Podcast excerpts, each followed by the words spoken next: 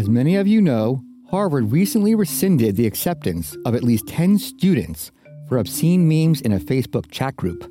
Unfortunately, I was one of those students.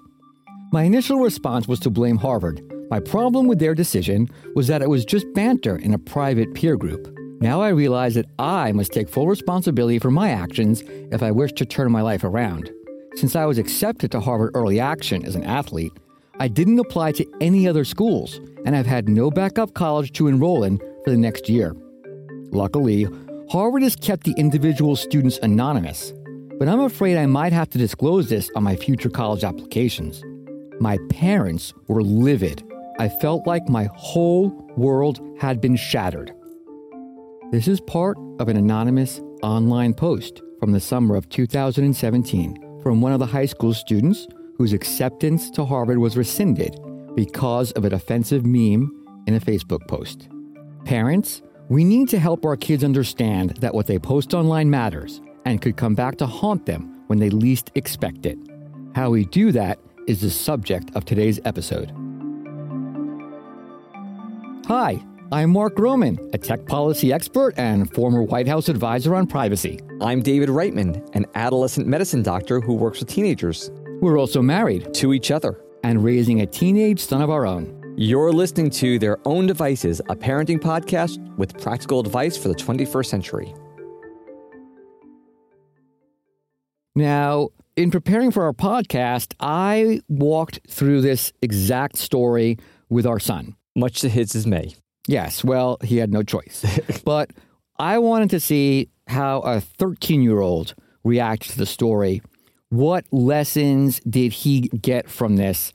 And in some respects, he did get it. He said, Well, you never know where your post is going to end up. And data is forever, which is also, I guess, not shocking since I say that to him four times a day, every day. But both of those points are important. And as one, you know, expert on digital reputation puts it, what kids need to really digest and embrace is that online actions are public and online actions are permanent.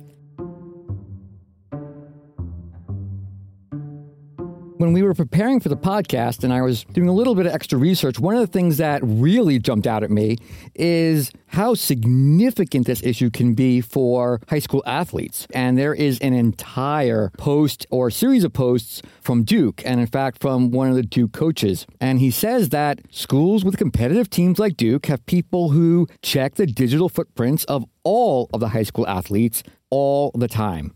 And then it continues on by saying, I'm often asked, how can we judge a kid on one mistake? And what the coach responds, our jobs depend on the guys we sign. We can't afford risk. Well, David, I gotta say, that's pretty intense. Yep. That one mistake, one bad tweet or retweet could jeopardize a high school athlete's college athletic career. That's pretty intense. What advice do you have for parents on how they should engage with their child who is suddenly facing a online or digital reputation crisis?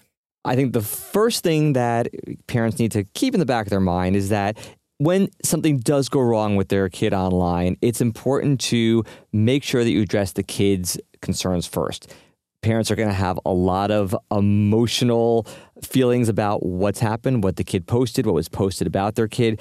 But that stuff has to be put on the back burner as much as they can and make sure that whatever the kid's concerns are is going to be resolved without any kind of fear of punishment, that the kids can trust the parents, that the parents are going to have their kids back, and that they're going to work to resolve the issue. There will be plenty of time for these parents to sit down with the kid and say, okay, you really screwed up, and these are the consequences, and all that other kind of thing. But the first, you know, stage needs to be how do I show my kid that I'm going to support them and help to make this right. Let's bring on our guest and dig deeper on this topic of digital reputation and explore how should mom and dad help kids understand the issues around online reputation, hopefully before things go wrong, and then what should parents do to help repair the reputation or resolve problems if and when things go wrong.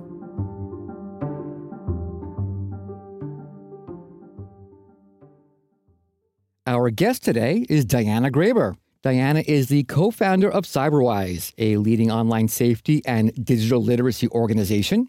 She's also a mom And most recently, Diana is the author of a new book called Raising Humans in a Digital World. And Diana's uh, joining us today to discuss online reputation. Welcome, Diana. Thanks for having me. So, Diana, tell us a little bit about yourself. Well, I live in Southern California. I've got two daughters. They are now um, 20 and 23 years old.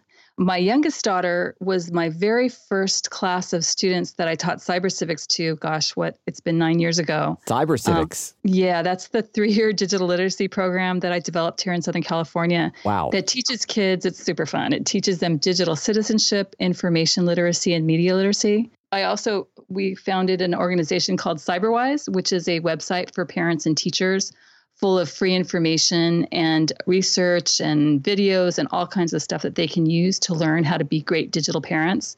And then finally, I just wrote a book that came out just a, a couple weeks ago called Raising Humans in a Digital World, helping kids build a healthy relationship with technology. My book really covers the whole spectrum of raising a human today in a digital world from the minute they're born. I talk about what to do, you know, within the early years to lay a strong foundation. My favorite chapter is the one where I talk about all the wonderful possibilities and the positive things that kids can do online. And that's great because I think, as you know from listening to our podcast, we love technology, we love digital content, we love social media, and we encourage our son to engage and he has multiple devices, but we feel that there really is an appropriate and responsible way to engage and be a, a good digital citizen. So, when you say uh, reputation, and we're talking about digital reputation, walk me through that. Uh, how are you defining that? What is the scope of this issue from your perspective? Well, I think one's digital reputation is really the entirety of everything they do online. So, it's everything they post, every picture put up, even if they keep a blog or create YouTube videos, all of that becomes part of one's digital reputation. But in addition to that, it's what other people post about you and tag you in. That also becomes part of your digital reputation. And that's where it gets a little tricky. So, what are the concerns at a general level? Like, let's level set. Well, let's not call them concerns. Let's call them things to be aware of, right? You know, a, a, reputation for a child really starts forming from the moment they're born, and parents and well meaning relatives start posting their pictures and all that online. And so, you know, it kind of builds as a child gets older. And then sometimes kids are getting phones super young and they're excited and they take pictures and post every single thing that they do. And, you know, kids being kids, I mean, they're supposed to make mistakes and do silly, dumb things, right? It's just when these things make their way online and stay there forever. And later on, that kid goes to apply for a job or college and they look at the reputation and there's some things on there that aren't that great. You said that kids or reference that kids are getting cell phones younger and younger. I mean, isn't that a concern? I mean, it, shouldn't we think more critically about what age we're giving the kids the device? This is a really important conversation that we should all be having because as we all know social media networks most of them snapchat instagram etc require users to be at least 13 years of age but we all know that plenty of kids lie about their age to get on earlier, many of them with their parents' permission and consent. But think about that. A kid before the age of 12 or 13 is not capable of doing abstract thinking, which is the prerequisite for ethical thinking.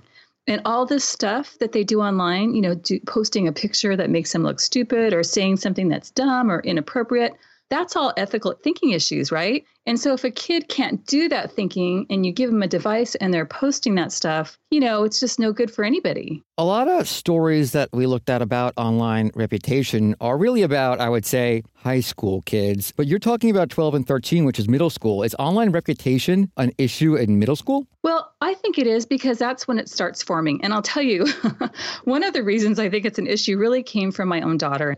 When my daughter went to apply for college and she was about to get selected as a roommate or to pick a roommate, the kids were all looking at each other's digital reputations, right? Because they wanted to decide, hey, is this somebody I want to share a room with? So she comes storming in my office, mad at me because I let her have Facebook at 13. And I'm like, what are you so mad about? She goes, Do you realize the stupid pictures I posted at age 13 and now they're still on my profile and it's so embarrassing? No kid at 13 should be allowed online. You know, that wow. And that came from right, and that came from your daughter. Right, right. And so that's the thing. It's super fun when you're in middle school, but when you're in high school and it's still on your profile, it's embarrassing. So we have a 13 year old, and he thinks he should be allowed to do this. So one of the things you're recommending is that parents speak to their kids. What is it you think we should be saying, and how can we actually have an impact and get through? Well, you know, I've thought about this long and hard, and I'm going to start by saying the three things that don't work when you talk to your kids about their digital reputation. Number one, and you know this, having a 13 year old, lecturing doesn't work, it goes in one ear and out the other. You know, number two, scare tactics don't work. I mean, they're excited about being online, so you're not going to scare them into not posting things. Let's come And back number- to that one because I'm not sure I agree. Um, and then number three, you know, it's again we have to talk about it again and again because this is it's a very complex topic. So what I found with kids, and I teach kids the same age as your son, is examples. You know, so for example, with my students, and you can do this with kids at home too, is I tell them the story about those kids that got accepted to Harvard and started posting inappropriate things on Facebook, and all of a sudden they all lost their acceptances. I believe that was ten children that were involved. Right? So I tell my kids that story, and then we play games. You know, I I have them pretend that they're college admissions officers, and I give them a couple sample prospects to look at, and we look at their digital backgrounds, and we decide, hey, is this a kid I'd give a scholarship to? You know, I, I role play a lot with them, and and one way parents can do this at home is, you know, Google people you know or people you don't know, and look at their digital rep- reputations, and together with your children talk about what you ascertain about that person by looking at what they've done online. Let's go back to the Harvard example because it is so famous now. What took place was in a private Facebook chat of other students who were all admitted, right? And the students posted really offensive memes, photographs with offensive statements on it. But their perspective was that was never supposed to be public. It was supposed to be part of this private chat of peers. So what went wrong and was Harvard right to do what they did? Well, what went wrong is no one taught digital literacy to those kids when they were 12 and 13 because had they taken those classes, they would know that nothing online is private, nothing. Because even if you're in a private chat room or you're a private social media network, whatever, somebody has a camera or you know ability to take a screenshot and share it elsewhere, and it happens all the time. So I'm going to, you know, step in here as the adolescent developmentalist and say that I'm not sure that even having digital literacy is for 12 and 13 year olds would have changed that outcome with those kids. We see really good kids all the time when they are 18, 19, 20 in college doing equally stupid stuff. So, is it possible that this is just another function of adolescents not seeing consequences of their actions and how this plays out? Well, I think absolutely it is, but I will counter you there because I think what happens is when you teach kids about the consequences of their actions, and you do it when you have a group of kids and they're discussing this amongst themselves as peers, what happens is two things. Number one, they start looking out for each other online. And I've seen this happen. I've seen a kid post something stupid and another kid will call them on it and they'll take it down. And number two is they create new norms for themselves. You know, it's like I'm not lecturing these kids. I'm putting them in a situation where they can discuss their online lives and decide, hey, maybe we should or maybe we shouldn't do this. And then things change when they go online. You know what's interesting, and we're not going to have an answer to this, but I wonder if this cohort of middle school students, maybe this group will appreciate this issue more than, say, 17, 18, 19 year olds today. Because the kids today, they were really that first group, right? To slowly ease into smartphones and social media, as opposed to 12 year olds who sort of really are the digital natives. Well, I really hope so. And I think you're right. Kids are becoming more aware that their online actions have long term consequences. But I don't think that lets us off the hook as parents or teachers to not talk to kids about these issues and put them in situations where they can practice, they can see how, what consequences are, they know the ramifications of their online actions. I think it's super important that we make time for that. So, for our audience, which is parents, I want to, you know, you pushed back when I said, what are the concerns? But in fact, I'm going to say there are actual real concerns and potential problems for our kids. And I'd like to go through some of them. Who would be looking at our child's online reputation as they grow up and what are they looking for? Well, I think everyone's looking. you know, I mean, that's what we do today. If we hear someone's name that we don't know, the first thing we do is Google them, right? And I think even kids do that. And it's interesting with kids because when they start forming their reputation at the very beginning, there's not a lot of stuff out there about them, but usually it's a lot of stuff from Instagram. And even if they're private on Instagram, their profile picture and their bio will be public. And that's interesting to me because, you know, young kids, when they open an Instagram account, they'll usually have like a silly bio and maybe an inappropriate picture.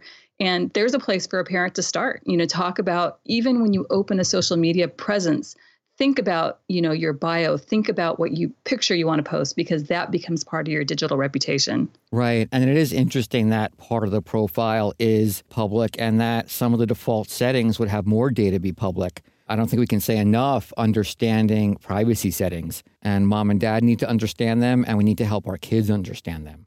Right. I mean, I think that's a prerequisite before a child uses a social media network to go through that with them so that they're aware of what the privacy settings are and how to set them up. What I've discovered, you know, doing this with 12 and 13 year olds, I mean, they want privacy. I mean, they don't like mom and dad snooping in their room or on their telephone calls. But, you know, when you show kids how to attain privacy online, they'll actually do it. But you have to show them because sometimes when they sign up for a network, they're so excited to use it, they don't even read any of that stuff. That's right. And if you ask my son, I am the worst dad on the planet because the prerequisite for him getting any social media account is that he reads the privacy policy and explains it back to dad. And he's horrified. I guess my concern is that, you know, adolescents are adolescents and they're going to make mistakes. That's almost their job, right? You make mistakes, right. you take risks to grow up. And one of those mistakes can disqualify you from an amazing opportunity. It can prevent you from getting the career you want or the school you want. And that concerns me as a dad. Am I am I wrong? This is something I hear from parents a lot and I have to tell you it concerns me too.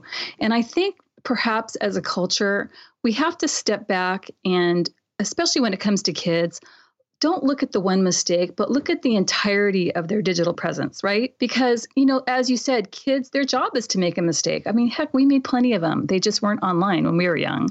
So, you know, I hope that uh, as an older generation, we can be wise enough to remember that and not judge that child by the one inappropriate tweet or post. And I actually, you know, kind of dovetailing on that, I think that there's a lot to be taught about the use of humor and sarcasm and tone when it comes to these postings and emails. I mean, and, and he and says, staring right at me. Yes, exactly. there are many times when Mark has, has gotten ready to send an email and says, "Is the tone right in this?" And I've said, Absolutely not. Unless you want them to think that you are a totally horrible person, you need to dial this all back. But it really, being the one who's been on the receiving end of emails from patients and that kind of thing, it's really interesting how tone does not convey, and and kids a lot of times don't realize if they're trying to be sarcastic, you know, someone who's reading it is going to read it and be like, "Huh," and that really can impact, you know, if they're putting comments into blogs or anything like that. You're going to see that as I've learned the hard way, the internet is a terrible place for people who like to use sarcasm. oh God, yes. um, and I always joke with the students, and I and I tell them the internet has no sense of humor because you know you just can't read through that stuff. And it's funny because when I was doing the reputation lesson with my students, one of the questions they asked me was, do you think when adults look at our reputation, they get it when we're teasing each other or trying to be funny? And my response to them was probably not. No. Unfortunately. And you should see the look on their faces. That just makes them so sad because that's what you do when you're a pre-teenager, right? You you joke around, you try to be funny, you practice sarcasm. I mean, all of those things are so normal developmentally and all of those things are happening online and parents and adults are looking at it going oh my gosh this is terrible. Yes. And it sometimes it's not that terrible. It's just kids being kids. So what are the things we say to kids before they get online? How would you explain to them the concrete steps you take the ways to thoughtfully approach social media and your online presence? I think number one is to teach kids to be the same good person online as you are offline and with that comes knowing what it means to be a good citizen. You know, a good citizen is honest, kind, ethical, you know, shows courage, just those basic traits. And I think that's a starting point. And then you can build upon that understanding to help a child know that every time they go online, everything they do online is going to be public, it's going to be permanent, it's going to come back to haunt them or to help them later. And then there's a third part to that when they start understanding that, gosh, okay, I have control over what I'm posting about myself, but what if that friend I met last week posts something and tags me? How do I control that? And the answer to that, I mean, the only answer I can give kids is just choose your friends wisely. So I'm going to raise another issue, which uh, actually is not my personal thought. Someone had suggested this to me, which is that by focusing on the issue of digital reputation, we're actually now focusing on a completely wrong subject. That, in fact, the conversations should really be about what you said, whether it's digital or not, or your conduct, so that if you put up a post or a photo of you in high school drinking alcohol and you get in trouble for the photo, we all start talking about digital reputation, but no one's talking about the conduct of should he have been drinking alcohol at 15 anyway. Yeah, I see what you're saying, but you know, I don't think you can separate the two anymore, right? I think where we are today is, of course, we want our children to have good actions and good conduct, number one. But number two is they live in a world where everyone's got a phone in the palm of their hand. So people are going to take pictures and post their actions online. And that's what they have to remember. Unfortunately, that's just how it is.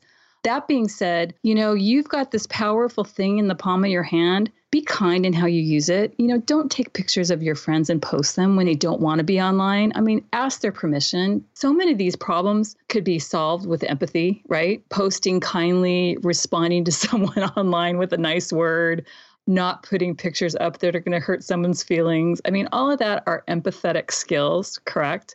And I think that that's really goes hand in hand with teaching kids digital literacy is teaching them how to develop their empathy so that when they go online and they start living in this world of faceless others, they can execute those excellent empathy skills. I think that would go a long way in solving a lot of our online problems. I, having read part of your book and hearing what you articulate today, I can't help but wonder and if your approach and outlook and emphasis on let's teach empathy to solve this is, we could say, really optimistic, maybe naive. I guess I'm skeptical that the answer to some of these complicated digital reputation issues is teaching empathy and that there's got to be more to it. Great question. And I, I will be the first to admit that I always err on the side of optimistic and hopeful. I live in DC. I never do that. I, I, I'm I'm with Diana. I'm in California. The sun's shining. What can I say? Right. um, but that being said, like empathy, I don't know that it's taught as much as it's built. And one of the things that I write a lot about in my book is building those foundational skills in kids before they go online. Um, and I'm really one to argue that the early years are so important to have kids be face to face and looking at expressions and understanding emotions and knowing what it feels like to have something pulled away from you or pulling something away and causing someone to cry. I think all of those human things that happen face to face build those social emotional skills that are so necessary to take into the online world you know, sure that's not going to solve all of our online problems, but it's sure going to make it better. I'm not I'm not 100% sure. You know, I, I, see the most empathetic kids, but at the same time they're when they're adolescents, it's just it's hard, you know. And one thing that that I hear from patients all the time is that, you know, my best friend, he's my best friend, but he's totally different in a group. And I think the group thing does change that and they have to make sometimes really split second decisions about am I, you know, what am I going to do in a group setting? And if I'm in a group chat, how am I going to respond to this? But a lot of times it just it's more than the kids can actually handle and they do make bad decisions because of the fact that there's so much peer pressure going into this. Yeah, and I hear you and you're absolutely right because peer pressure is a big thing when you're a teenager and everyone's doing it and you think it's okay to do. But let me back up a little bit because hand in hand with empathy, the skills you build when you're young before you go online is resilience. And so, just as much as you need empathy online, you do need resilience because you are going to encounter the mean tweet, the unkind text. And so, we want them to also have a bit of resilience under their belt. And again, that comes with age and experience and wisdom. With respect to online reputation, we've spent a lot of time talking about potential negative consequences and being concerned about the impulsive post or the bad photo and trying to avoid that. There's a lot of discussion out there today about suggesting that kids, particularly once they get to high school, affirmatively spend time crafting a positive online reputation. What do you think about that? Well, I really have mixed feelings about that because I think a kid's job is to be a kid, right? They shouldn't make social media a job. I think social media should be like a fun pastime. What I think kids should do is just do nice things online, just like you would do nice things offline. I see where you're going with this because I do think a lot of kids start seeing themselves as a brand. And you see this a lot on Instagram where, you know, there's kids with a zillion followers and they start getting product placement and all that kind of stuff. And, you know, sure, that's fine for some kids, but I hate to see kids really aspire to that if it's going to take over the rest of their life. And secondarily to that, I think kids are getting really good at understanding authenticity. they're starting to realize when someone is different online than they are offline.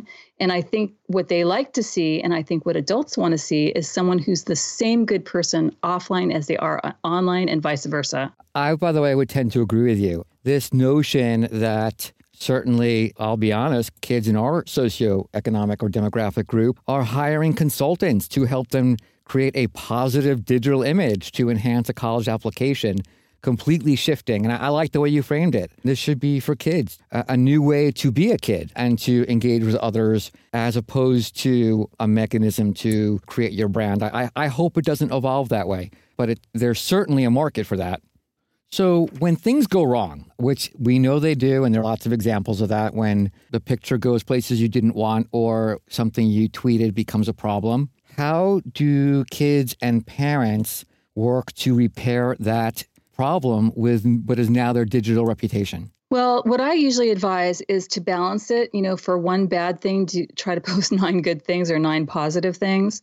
Um, if it's something really harmful, you can certainly contact the social media network where it happened and attempt to get it taken down. I don't know how successful that attempt will be, but if it's something super harmful, I think you'll have better luck.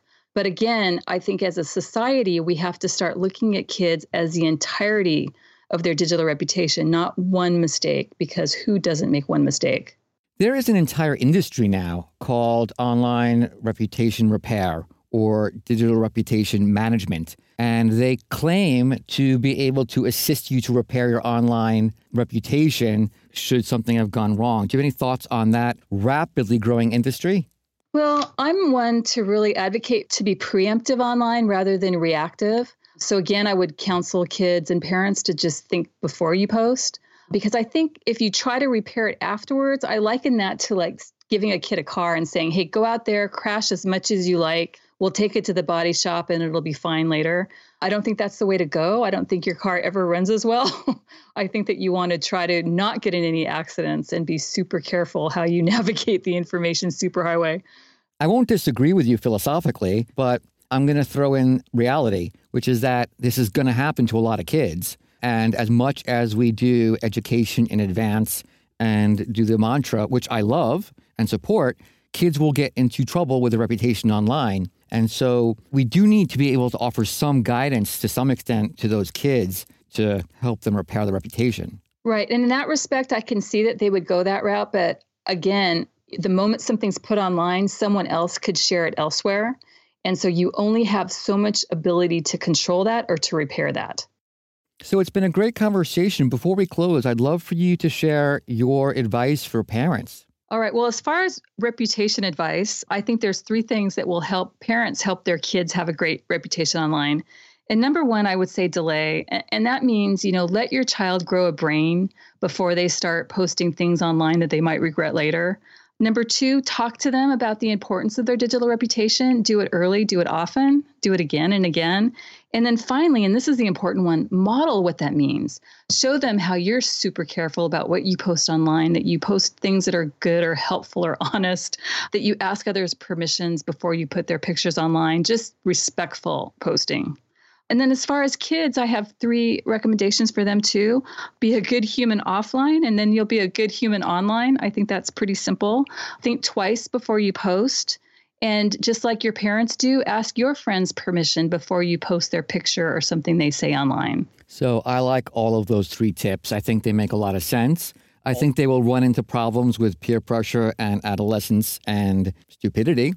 And as for growing a brain, I you know the problem is, as we said numerous times on this podcast, that adolescents don't really grow their brain in full until they're about 22 to 25 years old with the myelinization of the frontal lobe. So I'm not sure that most kids can hang on that long.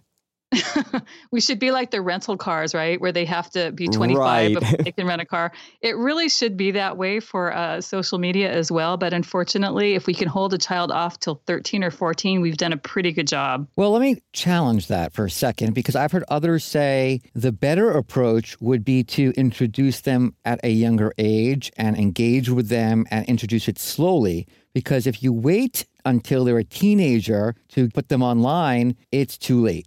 I disagree with that. I think um, I think childhood is super precious, and kids don't need to be online any sooner than that. And I think also certainly they can practice these skills, but practice them offline. You know, practice saying and doing things that are positive and kind and and all that offline first. And then, you know, 12 and 13 is still pretty young, right? So when they go online, of course, go online with them. And at that time, practice together and be aware of what they're posting and have discussions. And then by the time they're 13, 14 and upwards, of course, they're not going to want you involved in their lives so much. Right. But you had that time to prepare them not only emotionally and developmentally, but also with your practice. Okay. I think that is a point where there is probably tremendous disagreement. There is so much disagreement on that. I mean, I, I get pushed on that all the time. But, you know, I tell you, this comes from me working with hundreds and hundreds of kids at ages 11, 12, 13, and 14. And, you know, I always challenge parents, you know, come stand in a classroom of sixth graders with me just for an hour and watch their thought process and how they talk to one another and how they think about things. And then ask yourself, are these kids ready to have a connected device in their hand that talks to the whole world and that puts things out there that are public and permanent. It's not going to be many parents who are going to agree that, yeah, they're ready. No, I think I'm probably with you on that. We waited until 13, and even then, there are pretty strict controls. But we heard on a recent podcast that 10 and 11 is becoming a little bit more standard here for your first smartphone, which to me is a little young. Right. We had another author on their own devices recently who suggested that the parent needs to take that really active and engaged role and and he placed a lot of the responsibility on the parent. I was a little concerned about that considering how much parents already have on their plate today. What is your thought on that? I would have to agree with you on that. You know, I know what you're talking about, and I love the idea of doing things together with your children. But you know, I'm around a lot of parents, and they just don't have the time. They, they, uh, even well-meaning parents that wish they could. You know, they're working, paying bills, make, putting dinner on the table, and to sit and do everything that your child's doing, it's just not reasonable. So that's why I'm not really an advocate of getting kids on social media or anything you know, early on because they are bound to make mistakes and do things that are silly or dumb that they're going to regret later. And, you know, if you're not a parent who has a million hours to sit down with a kid to see what they're doing, you're going to be better off letting your child mature a little bit so that they make smarter decisions. They're still not going to make the best decisions, but they're still going to be a kid, but they're going to make better decisions at 13 than they are at age nine. Well, this has been a great conversation. It's an important topic, and it's one that I think will probably uh, surface again and again in our podcast. But thank you so much for joining us today. Thank you, guys, and thanks for what you're doing. It's just your information is so important for parents, and I think delivering it podcast wise is super smart because that's what parents have time for. Thank you. Thank you very much. Thank you. Bye bye. We had a really interesting discussion with Diana today about online reputation. And at a high level, I think that we agreed on many points. But I have to say, I think there was also some disagreement about the best way to tackle these issues and address them head on. I love her optimism and enthusiasm and the way that she engages with students. And maybe this is just me, the skeptical former federal prosecutor, but I'm not persuaded that that will be effective for all kids and that it will drive home the message and kind of get the outcome we want which is having children understand that their online actions can have offline consequences and that what they post will be public and will be permanent. We can disagree on whether we call it concerns or issues or problems, but regardless of the label, there are potential serious consequences when things go wrong.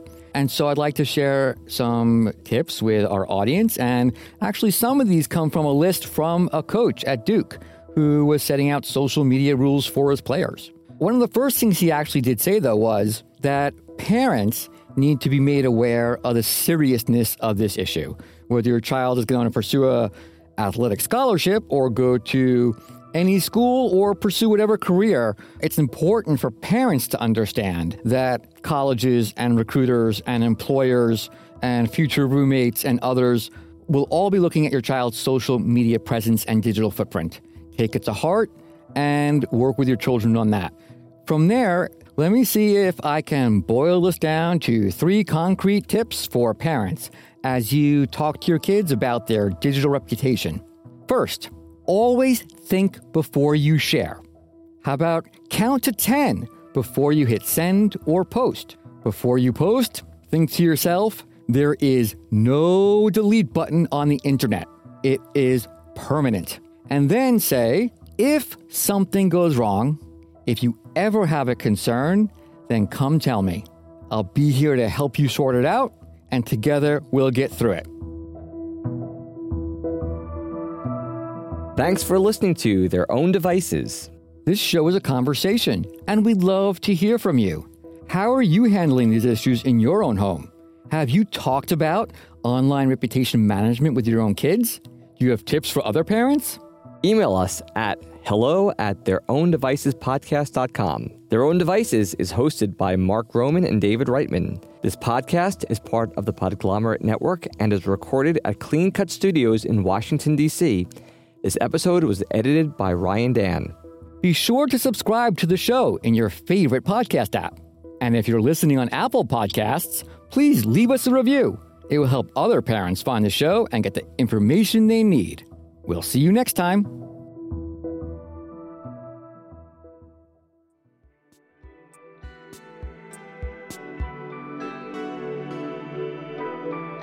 The Podglomerate. A Sonic Universe.